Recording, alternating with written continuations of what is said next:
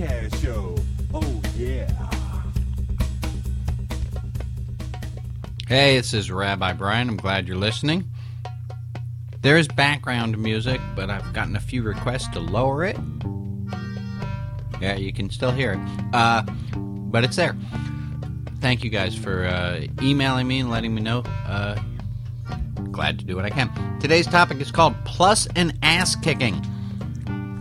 Plus and ass kicking. What the heck does that mean? So, I've come to notice this thing that we all do where we have done something wrong and then we add an ass kicking to the problem. We add our, uh, kicking our own ass to the problem. And and my my stance uh, is we don't need to do that. There's no need to add an ass kicking to whatever you're doing wrong. Let me give some examples. Um, one, my dear friend Larry. Uh, you you know I've spoken of him. He sends uh, some of the 77% weeklies out, have his name on. it. He committed an uh, offense, egregious. No, uh, it was you know slightly worse than not saying uh, "bless you" when somebody sneezed, but the person was offended, right?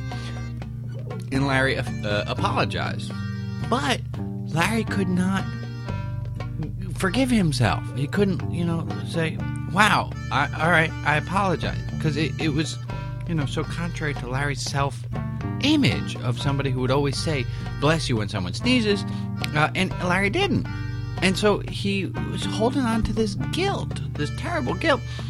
This- This is where plus and ass kicking comes in, right? He had made a mistake. He had apologized for it, you know, and I'm sure he's not going to do it again, at least intentionally. But he kept adding the ass kicking to it, and and we, we have to stop doing that.